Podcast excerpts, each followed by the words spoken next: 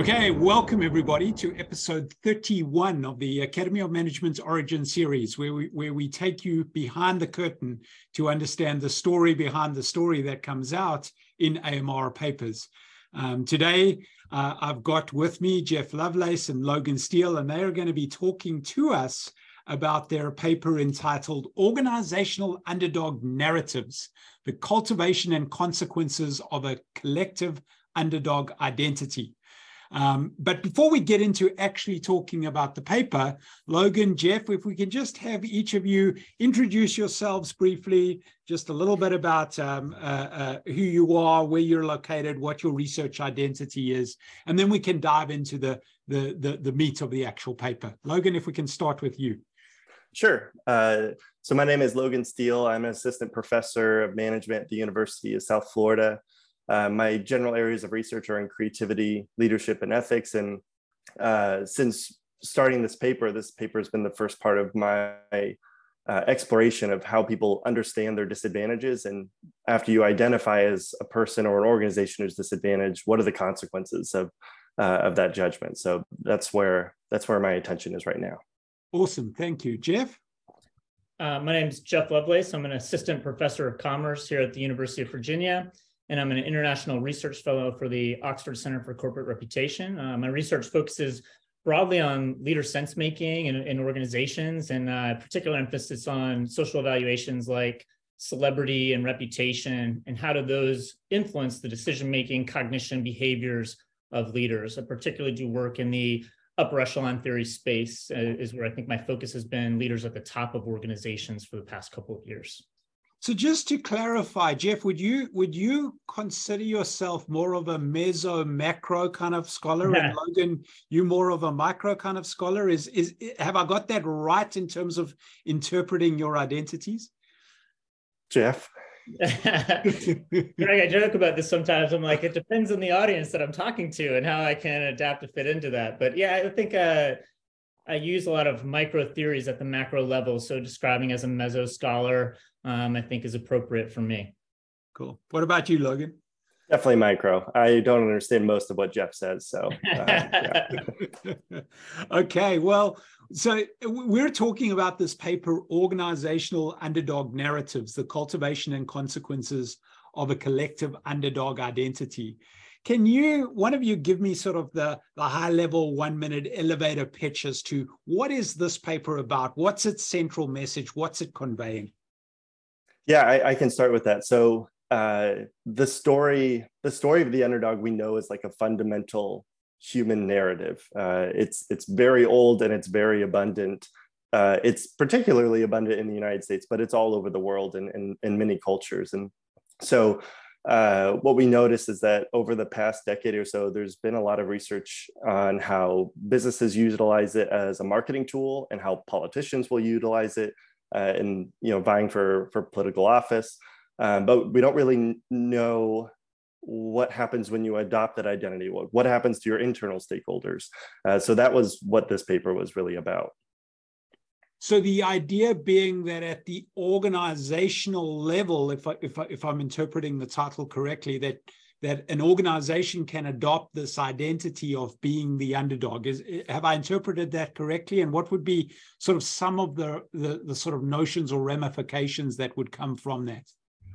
Yeah, exactly. And so we we've found a bunch of examples. We decided to hone in, I think, on like four or five different examples, but you know, one of our favorites uh, that we relied on a lot was uh, John Legere at uh, formerly at T-Mobile, and he loved to talk about T-Mobile as the underdog against the giants of of um, AT&T and Verizon, and this was before their their merger. Um, but uh, what what's interesting is that AT&T made the same argument. Um, they also thought that they were the underdog, and so that that was part of what really hooked us when we were working on this paper was seeing that uh, everybody is trying to compete for this narrative. Uh, even when Apple or Google, you know, by by no stretch are they an underdog, uh, but they like to talk about their humble origin story and that they came from nothing. They were in a garage, and uh, so uh, the ubiquity of the story, but the lack of understanding of what the consequences are of of making that your story, um, I think was was really intriguing to us.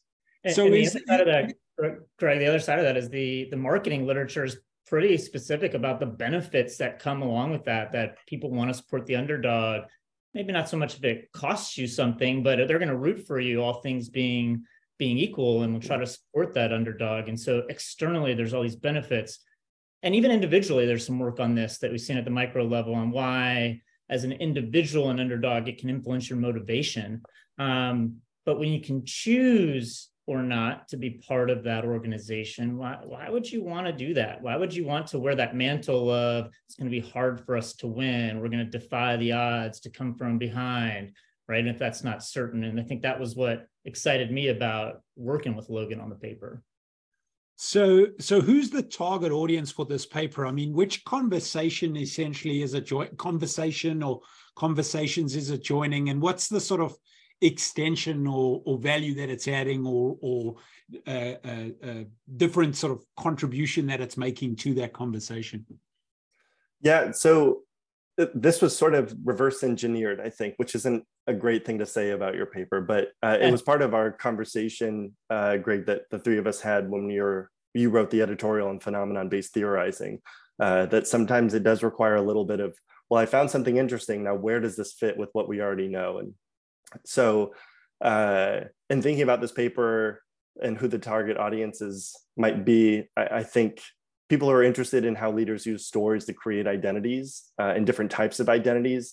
Um, one of the things we found when we uh, really honed in on that being our our um, our mediator in this model, the collective underdog identity, was that there's not a lot on there's a lot of research on the strength of people's organizational identification and the consequences of that both for good and for ill but not so much on well who are you identifying with? What are the contents of that identification? Uh, and that's true in the social psychology literature too that's really about strength and not so much about contents. And so that was something that i felt like we were participating in that conversation. Um, also people who are interested in how organizations manage adversity.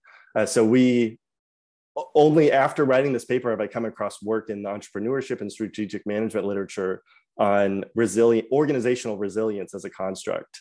Uh, um, so again, sort of post hoc, it's like, oh well, this is this our paper is part of this conversation, and we didn't even realize it until uh, after being well underway. Jeff, is there anything you'd add to that? No, I think I just uh, in thinking about the leaders, not necessarily a different audience, but those leaders, the the nuances of of how this plays out. We think about let's just get this identity. If we can get people to really feel like they belong, then it's going to lead to good things. And I think something that was important to us throughout this process was there's shades of gray in this and the outcomes that can come from these collective identities. And and that was something that we wanted to highlight, which I think is a message for leaders, but it's also a message for boards, it's a message for employees. Uh, and, and, so, what else do we have to be mindful of? We can get the group galvanized together. That doesn't always lead to where we might want it to. And so, understanding those nuances for leaders and for members of the organization, I think were important factors for us throughout this, this writing process. So, the one thing I took away from reading it was that I think it can most likely be embraced and add value in multiple different directions. If you think about it from a sort of strategic leadership standpoint, there's definitely an aspect of the paper that can sort of speak to that literature and the pragmatics of being a strategic leader.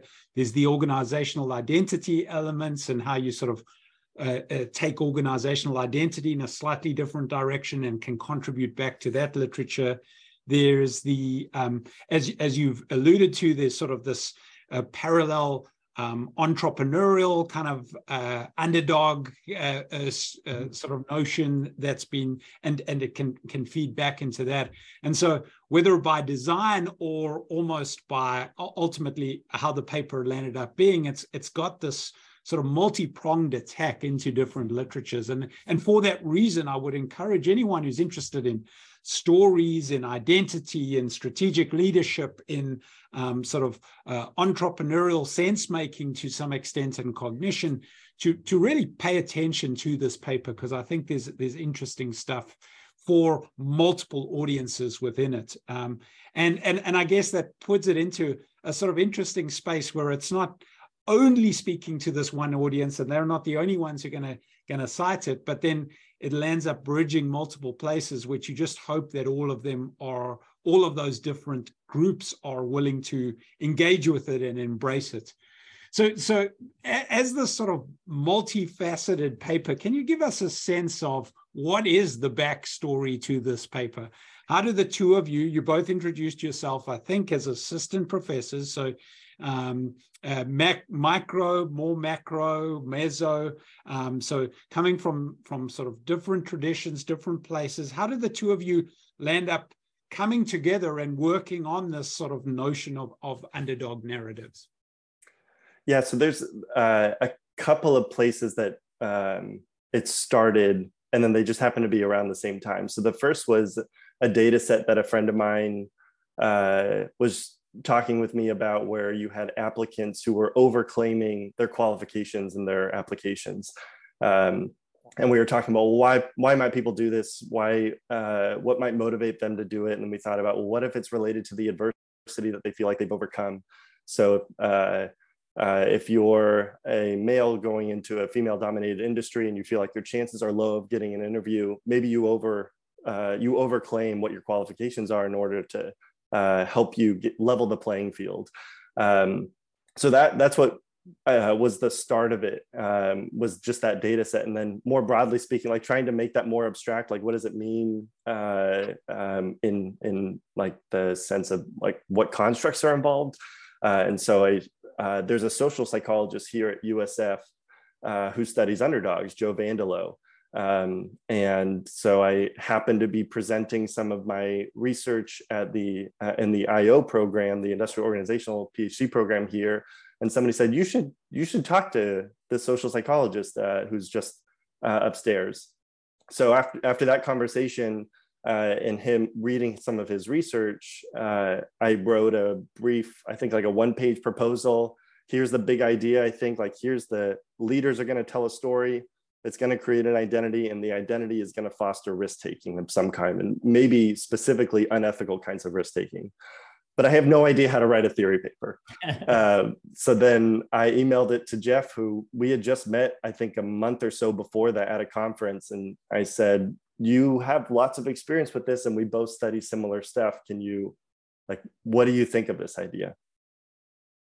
So Logan, you you had sort of based on on, on actual empirics and seeing some stuff sort of emerging from the data, seeing seeing some sort of element of this phenomenon in practice in somewhat different setting but as you worked with the idea and got the opportunity to present it and bounce off someone else sort of evolved it more to this kind of leadership organizational uh, level um, but you hadn't had the experience writing a, a, theory paper. And Jeff, you had you had done it before, and you had learned from some of the best. And so um, y- y- you were um, uh, you were able to bring that to the table at, at, that initial initial piece. What what sort of drew you into this idea initially, and and how were you thinking about it when you first got this one or two page proposal from Logan?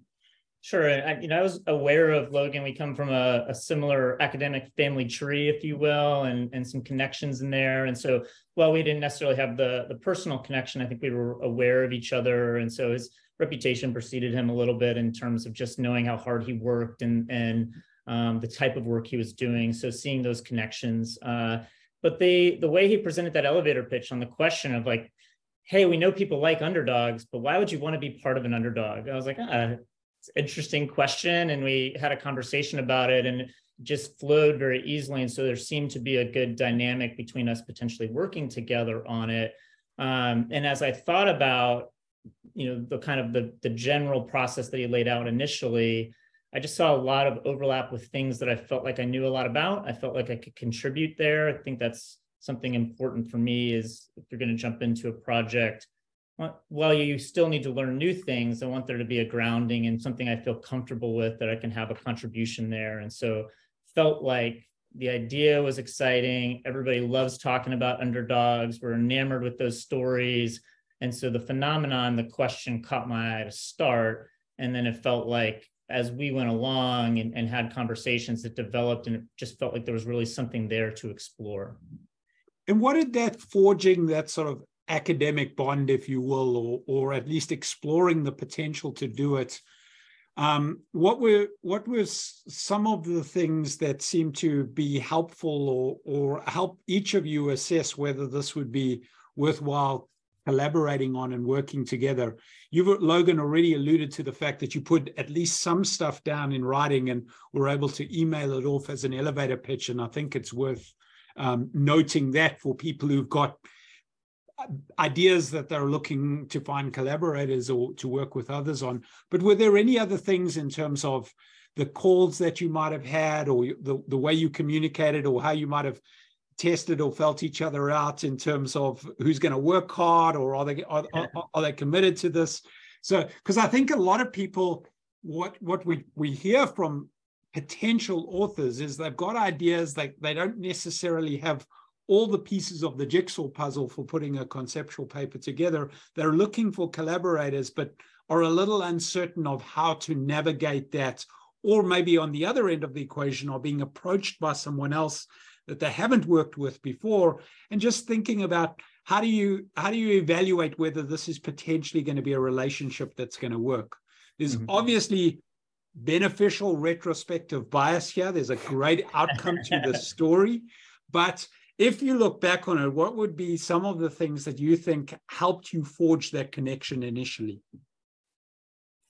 That's a I would say question. that the, I would say that having something concrete to look at w- was very helpful. You know, mm-hmm. I was I was aware of Logan, and so the it didn't feel as much like a cold call. We you know um, chatted I think once or twice before I got the email about it, and and again knew of him kind of through the network. But having something concrete to look at, and and that be before we really even got talking about it i was able to play a little catch up and be like okay i see where he's going. Here's some ideas. And i think then coming to a few of our me- early on meetings um, something that just told me it was going to be a good working relationship. I didn't know if it was going to obviously turn into an amr paper was just the commitment to to following through on whatever we had kind of agreed to. So the, the sharing of notes the sharing of input back and forth before we came together. It sounds simple, but just seeing that that work and, and preparation each time coming into those early meetings, you kind of say, okay, yeah, same level of commitment here. Um, we'll see how the idea develops, but at least you feel like you have a, a partner in crime, so to speak, that's going to put the same level of effort into that into that paper.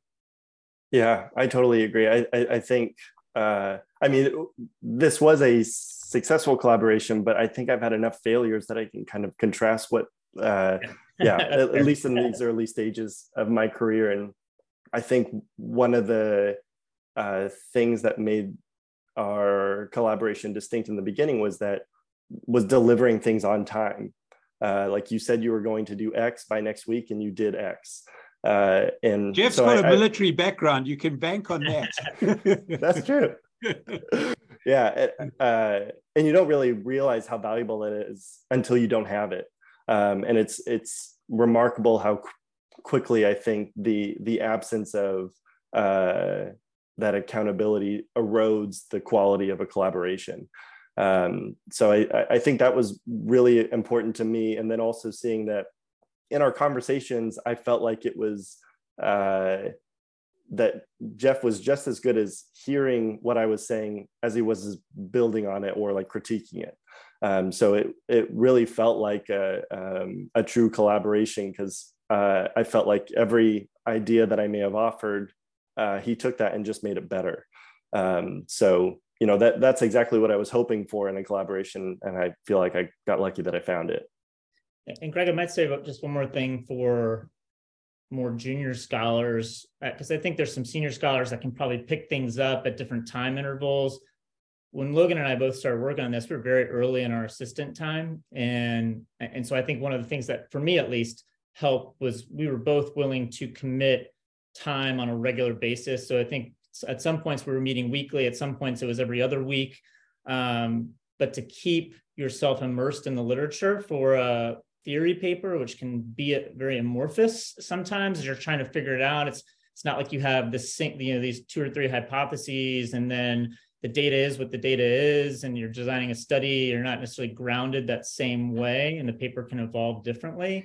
Um, meeting regularly so it was at top of mind and continually processing. It never got pushed too far to the side i think was very important to us through through this paper and and for us establishing a, a new collaboration with an author that i you know we hadn't worked with each other before this so figuring out some sort of cadence that keeps you both accountable engaged and sort of keeps the momentum going in in developing that because i think you you make an important point that it's quite easy to set aside a, a conceptual paper, partly because you're, you're not too sure what the boundaries are. It could turn into anything.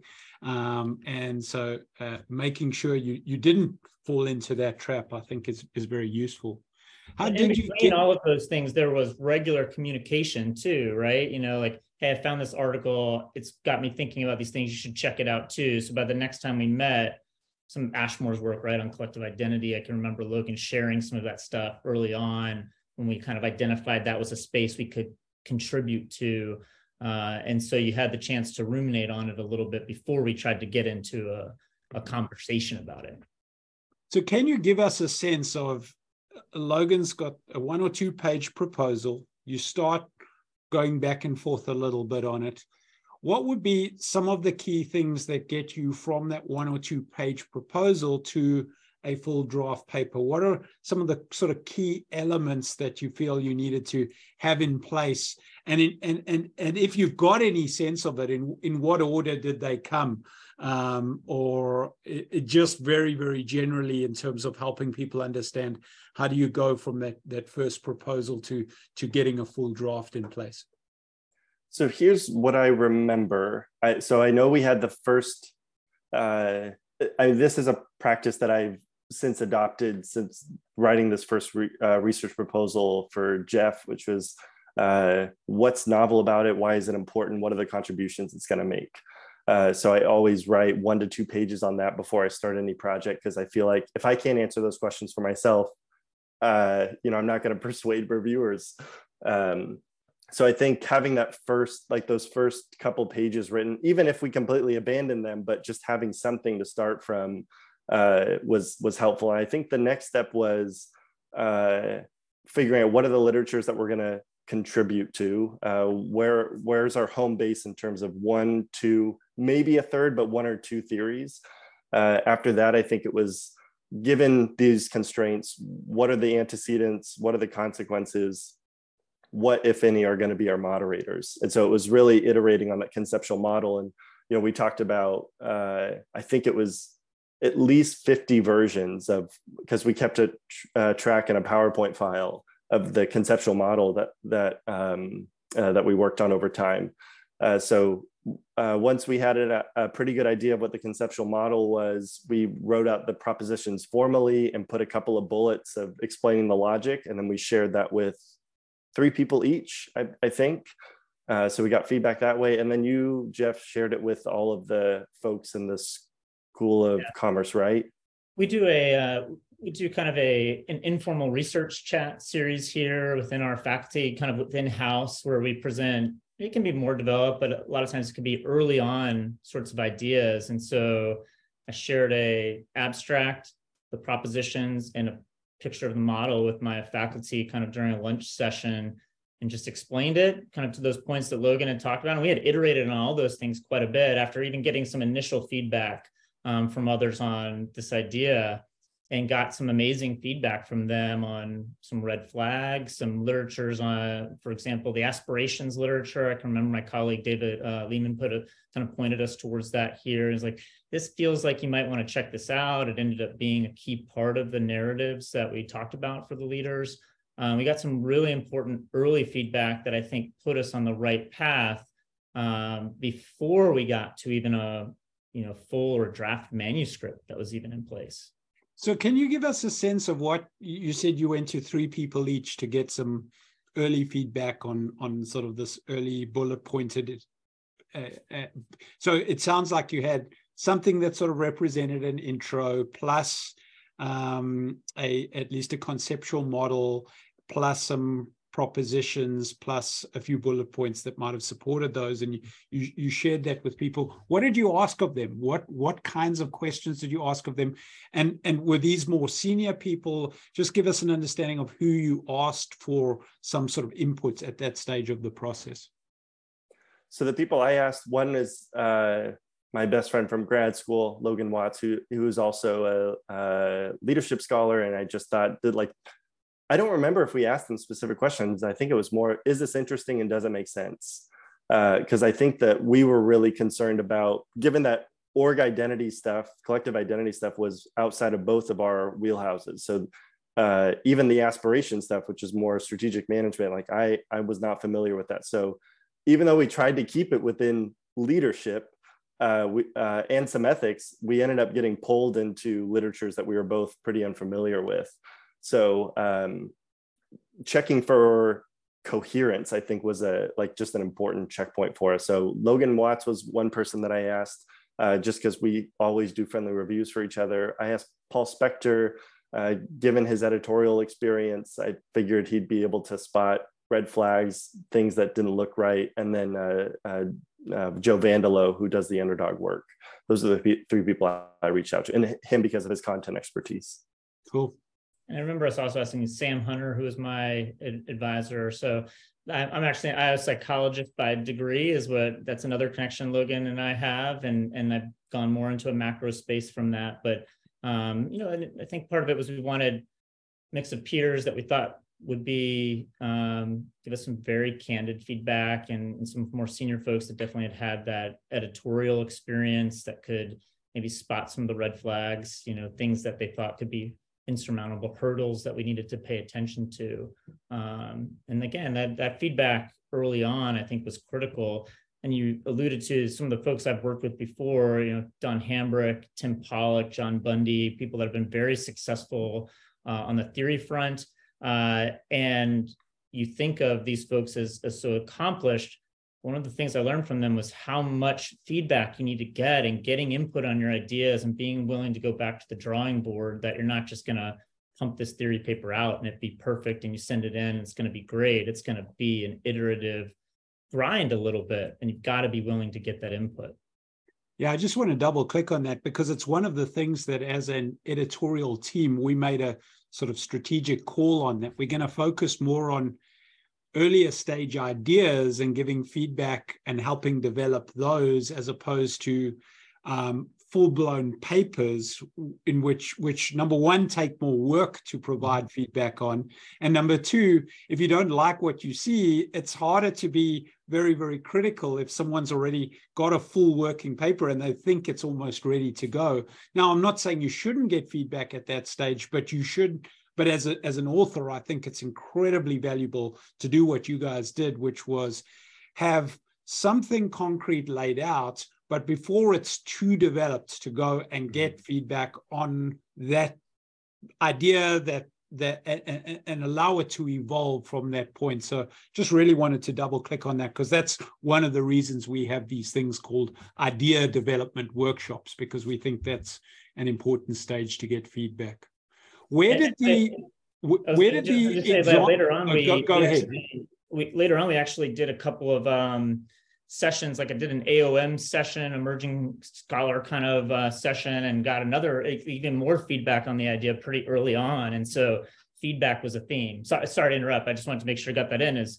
some of these things like at aom that they sponsor and, and you can get some ideas from really established folks um, that will give you some really good input some quick input high level, but stuff that can uh, really help your chances of success and improve as you move forward. Awesome. Now you alluded a little bit earlier, so you alluded to the T T-Mobile example and the fact that there are these sort of examples that are referenced a few times throughout the paper. At what stage did you go and sort of go and uh, find or derive or sort of layer those examples into what you were doing because they seem to be pretty central, at least to making your points salient and concrete and sort of relatable to, to a broader audience. This was something that we did really early on. And I remember it being something that Jeff was emphasizing and something that Jeff brought to the table. He just had some of these in his uh, uh, in his back pocket, and and I didn't. Um, so the John Legere example. Uh, we also talk about New Balance and Uber.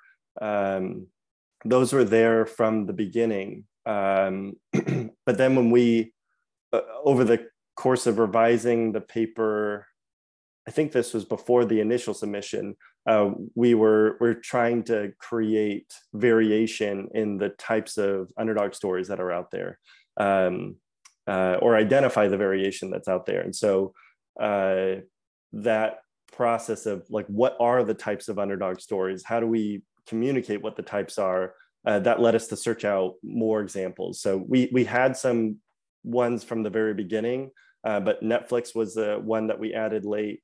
Um, Tesla was one that we added late, uh, just because those those ones fit better with the um, some of the less well represented underdog stories uh, that we um, were looking for. So did you have a sense?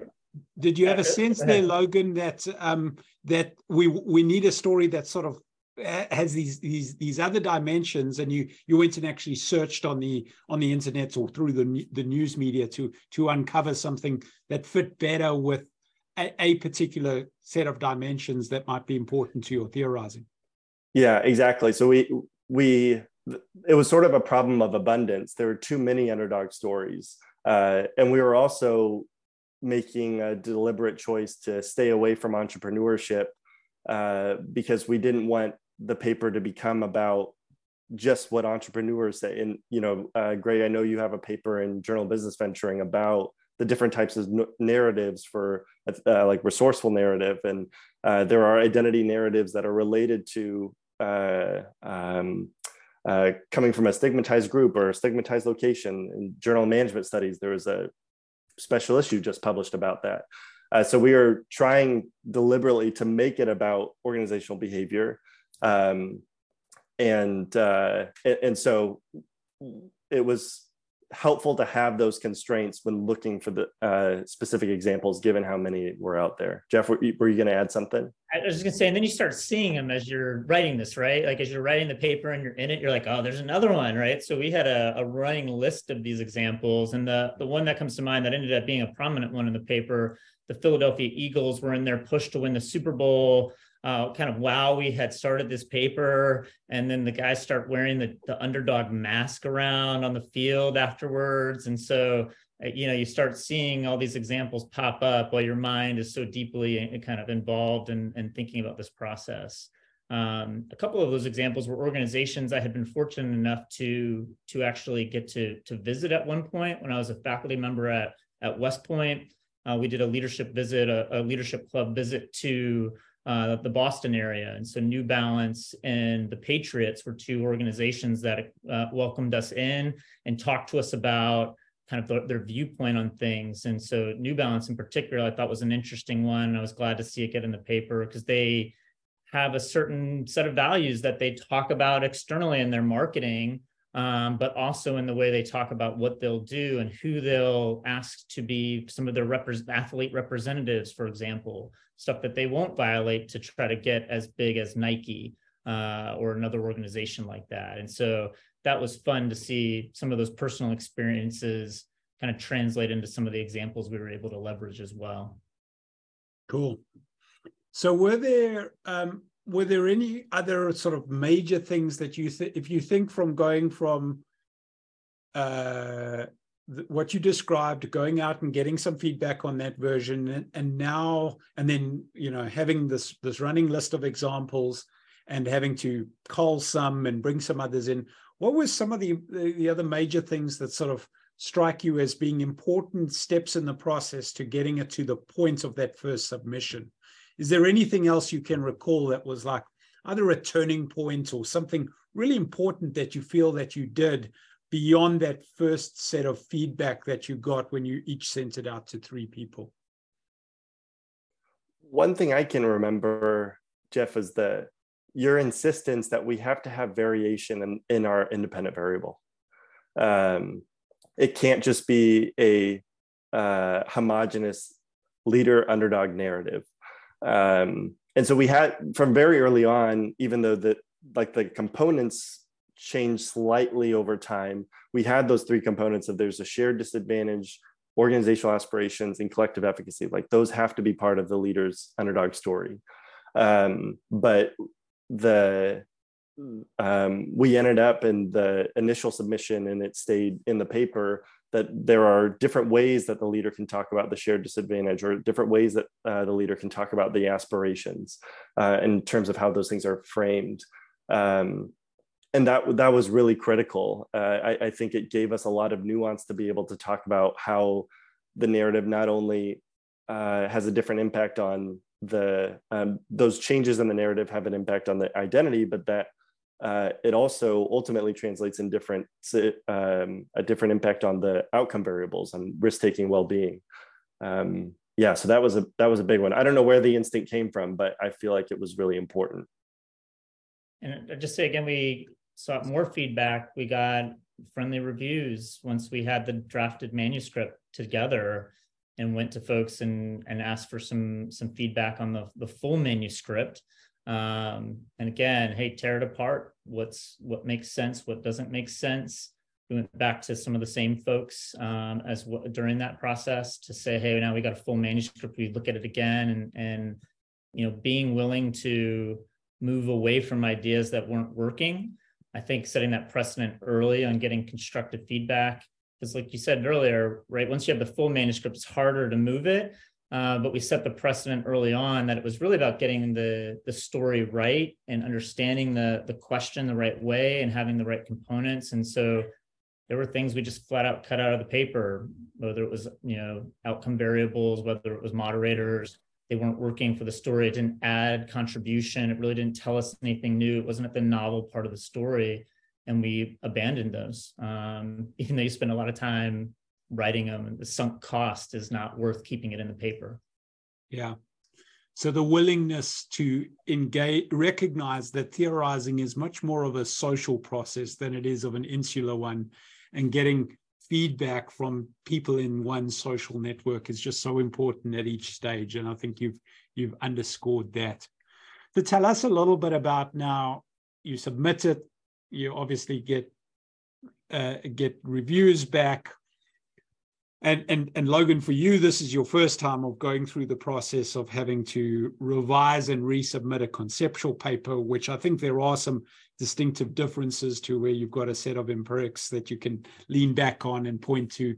Um, what were some key aspects of the revise uh, uh, the, the, revision process, and what did you learn from that, um, and how did it ultimately impact your paper? Well, I don't know if it's good fortune or bad fortune, but we had a range of opinions about the paper. Hmm. Uh, I know we gave a, a, shout out to our AE uh, Cristina Gibson in the in in our acknowledgments, but really we can't say enough like how grateful we are for her uh, because the the divergence of opinions she had to manage were um, pretty drastic. So uh, reviewer one uh, was lukewarm on the paper. Reviewer two hated it, uh, and reviewer three liked it, um, which was surprising. I, you know, rarely do you get somebody who says, "Yeah, I really like this paper. Here's some ways to make it better."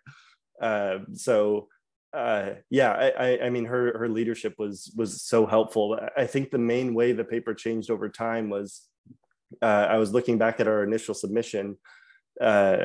We spent uh, about 24 pages talking about the antecedents to the collective underdog identity in the initial submission.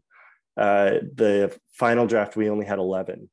Um, so what the review team was really interested in was the consequences of the identity adoption. And, and so we there are whole sections of the model that weren't there uh, at the beginning. And so that that was quite a transformation. And, and again, like took us out of what are we very familiar with uh, because we had to talk about the consequences of um, the organizational identity, collective underdog identity over time.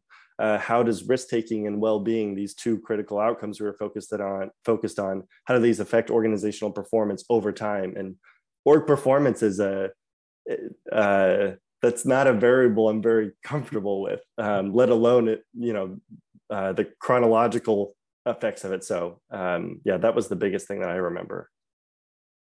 I just might add to that that I, I also look back at the original submission that we went with, and I'm struck both by what was similar, but what was different. And when I looked at our contributions, components of the narrative were something we talked about, that understanding how the narrative varies was important, that this adoption of the identity was a critical point in the model.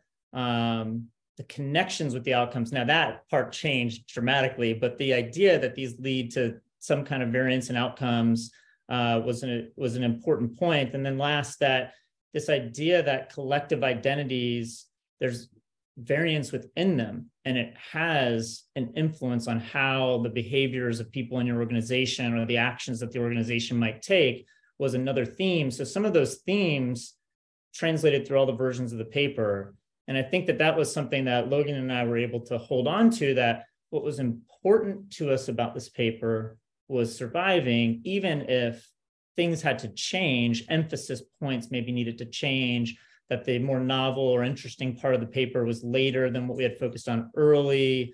Um, and, and that review process let that evolve where we saw, okay, yes, for us, it took us a long time to get to this front part of the model and we emphasized it so much but we can more succinctly capture that for the audience we're speaking to. And then they really think this is where we can make a bigger contribution, but didn't lose. I don't, I never felt like we lost what mattered to us about the paper. Um, and this went through, I think, three full rounds of, of R&R before then you have the conditional accept. And so four rounds altogether to get to the final, final manuscript. Um, and one of the things that I think we learned on our paper was the the outcome variables. I, I think early on, maybe to say it now in retrospect, we didn't have a justification for why we were looking at what we were looking at with the outcomes. Uh, when what we had early on, risk taking and misconduct were always something we kind of talked about. We we batted around OCBs, we batted around engagement um, before we came to well being and understanding why we looked at those outcome variables was something that the AE and the reviewers really helped us, you know, come to. Um, they suggested some of the things we looked at, uh, but also pushed us to say why these. And we settled on what makes the underdog narrative unique. Every kind of narrative is probably going to have something about aspirations, right? Like that's going to be important. There's going to be something about efficacy in most, uh, you know, that hey, we can do this. Um, but that shared disadvantage felt like the really, really unique component of the narrative for underdogs. And so that was how we um, kind of grounded why we're looking at these outcomes. Those were outcomes that are tied very strongly to the disadvantaged literature. And so why would we look at those? The linchpin of our paper, a linchpin of this, you know, underdog narrative being shared disadvantage. We chose these because it really highlights and we can connect it to things we know about. We talked about these things we don't know about and it has a connection, bridges to an established literature, which I think was a helpful uh, tool for us in, in understanding why we were looking at the things we did there. And I credit that again to the reviewers, to the AE for helping us uh, lead us to being able to find those and to justify why we were looking at those outcomes. So for for my own purposes, but just also for anyone else who's going to play an editorial role at some point, um, can, can you point to anything that's sort of concrete and specific about what Cristina did in this case that you found particularly valuable and you would you, you would in a sense love to see more um, uh, uh, AEs doing something or, or, or, a few things that that that just were were were valuable to you as authors in navigating this process. Jeff, you want to start with this one? Sure. I, you know, I, I think one of the things, uh, and Logan kind of started us down this path earlier, but we had divergent opinions on the paper and what we should do. And I think, uh, you know, Cristina did a wonderful job of saying, like, okay, uh, you know, maybe on, shouldn't say it quite this way, but on the surface, these are very different, but it relates to this question. So the question is, here's the issue and while they have different kind of suggestions on where you might go or what the issue is, it ultimately relates to this question. So she was able to tie these differing opinions back to some key points that allowed, I think, Logan and I to organize our thought process. And then when we there's the paper you write, and then there's the paper you write only for the reviewers to justify why you did the things that you did. um, to understand how to come back to the reviewers and also say, we approached it this way because it related to this point. Here's why we decided to do what we do, because we weren't going to satisfy all of them and doing exactly what they suggested, but could get at their intent. And, and I think Cristina did a wonderful job of organizing those issues for us that allowed us to approach it in a logical way but still gave us leeway to say like you know not you don't have to do it this way you have to decide what you're going to do these are some ways you might go uh, but you have now a more coherent approach to what problem you need to solve i think is is really what she did uh, in a just an expert way through multiple rounds of that paper. Yeah, that's super helpful. Logan any anything else that strikes you? Uh, jeff said it yeah i couldn't have said it better so i'll leave it cool. there. Perfect. So, um, so, so you end up with obviously with this paper. It's now uh, been in press for a while, um, and you've you've allowed a, a, little bit of time to pass since having had it submitted and accepted. Um, what uh, what what impact do you hope that it will have? Where do you think are the next layer of opportunities? Logan, you alluded to earlier that it's sort of helped almost reframe some of your your own research identity. Um, but what, what do you see as as or how do you think this paper can be a launch pad, or what can it be a launch pad for next, either for yourself personally or for other authors who want to pick it up and maybe do some empirical work with it or do other things with it? What do you see are the opportunities stemming from it? I think in the near term, of course, I'd like to see it tested. Um, I mean, that's selfish, but that's a, a, project that Jeff and I and others have been working on. Is some of the um, some of the key propositions here, and and uh, not just testing them in a straightforward way, but hoping to elaborate and uh, refine the theory a bit.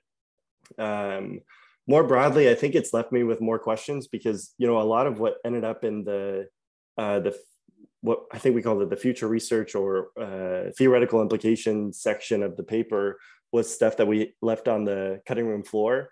Um, and uh, yeah, so I mean, writing it ended up leaving me with more questions than uh, than I expected. So, you know, we speculated, for example, about how underdog narratives vary, but we have no idea. I, I think that um, it would be terrific to have some sort of qualitative paper that actually pulls these together and you know setting up the right boundary conditions to um, uh, to do that is it's it's an open question I, I have. I, I really would uh, would love to know more about that. And I think um, I'm also curious how this connects with uh, the entrepreneurship literature and the research on stigma and using stigma as uh, like leveraging weaknesses for your uh, advantage. I think you know there are ways to make this more abstract and then through that abstraction seeing connections to a lot of adjacent areas um, we ended up drawing a lot on social psychology and i would love to understand ways that we contribute back to that source literature. I think one of the ways is that uh, better understanding of the contents of organizational or collective identity rather than just the strength of identification. Um, but the more that i thought about this question uh, or that that issue specifically i keep wondering how it's different from culture. Um, like culture is about who we are um, and organizational identity is about who we are. Um, I, I, don't know much about organizational culture, and so I, I don't want to step on any toes and offend anyone. Uh, but that's something that I'm I'm really interested in. You know, is this just a, a, a is defining the contents of organizational identity just a way of doing construct proliferation, and that's something that culture has already done, you know, in spades for decades. I, I'm not sure. So, uh, lots of cool directions to go. It's it's the tough part is picking which one to focus on in the in the short term. Awesome, Jeff. What about you? I would reiterate the piece on entrepreneurs. I know we said we kind of avoided that because we didn't want it to, to just be about the entrepreneurial setting in, in this paper, but it had broader implications. But I think that might be a rich setting for looking at how different folks craft their underdog narratives. Uh, and, and, so that could be interesting. But it also, for me, sets up something that I was fascinated by our paper is, is how does that um, identity construction vary over time? And that was, you know, we have a bit on that in the paper. Uh, and that was a push from the reviewers, I think, to to do that. In our response, we took some of their comments and ran with that. And I think it's an interesting part of the paper how that balance of our narrative components kind of gets jeopardized and you have to rethink how you know disadvantage aspirations and, and collective efficacy might be thought about if you're successful or not successful over time. You know how do organizations maybe still benefit from a previous underdog identity? When you put that into your history can you be a top dog but tie back to your roots so to speak? And so that evolution of narratives over time is something that i would be interested in, in seeing further explored. And i think uh, the one last thing i'll just say is we started this by thinking about marketing and the marketing literature telling us the benefits of an underdog identity. This idea of multiple stakeholders and how they may respond to the to the promotion of an underdog identity in organizations. How are investors going to respond to that? Yeah employees might like it. Are your investors going to like it? I don't know. Are they going to respond the same way? We talk a little bit about the media and how they may frame and respond to the leader's use of this narrative how might they respond to the underdog narrative? Are they going to write more positive things about you because they, or are they going to write more negative things that you've acknowledged you're at a disadvantage? So that that relationship between stakeholders and the use of these narratives, I think, could be an interesting space to explore moving forward. We've kind of done them in these siloed areas, and maybe them coming together would be a, a fruitful avenue moving forward. Yeah, awesome.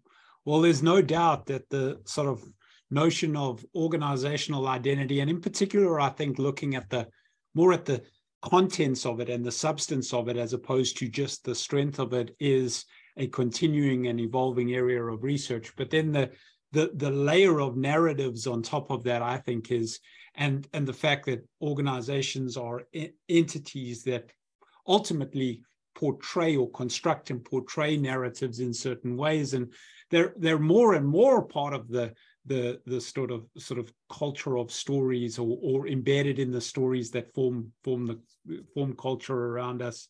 And so i think your your your your paper is well positioned to continue to be a a platform of which others can do work that builds on on those big ideas. And then the fact that leaders have some kind of agency over what is being portrayed, um, whether there be entrepreneurial leaders or more established, you know, CEOs or, or, or C-suite executives, um, and and the fact that they they may be putting out certain narratives in service of something is very very interesting. So thank you, um, and thank you very much for the detail. Um, for the the nuanced detail of how you went from eh, you know Logan looking at a data set of resumes to a, a, paper on organizational underdog narratives. I think understanding each step of that story is valuable for everyone who takes the time to listen to this. So really, really appreciate you being so open and willing to share that journey with us. Thanks, guys. Thanks, Greg. Thanks, Greg.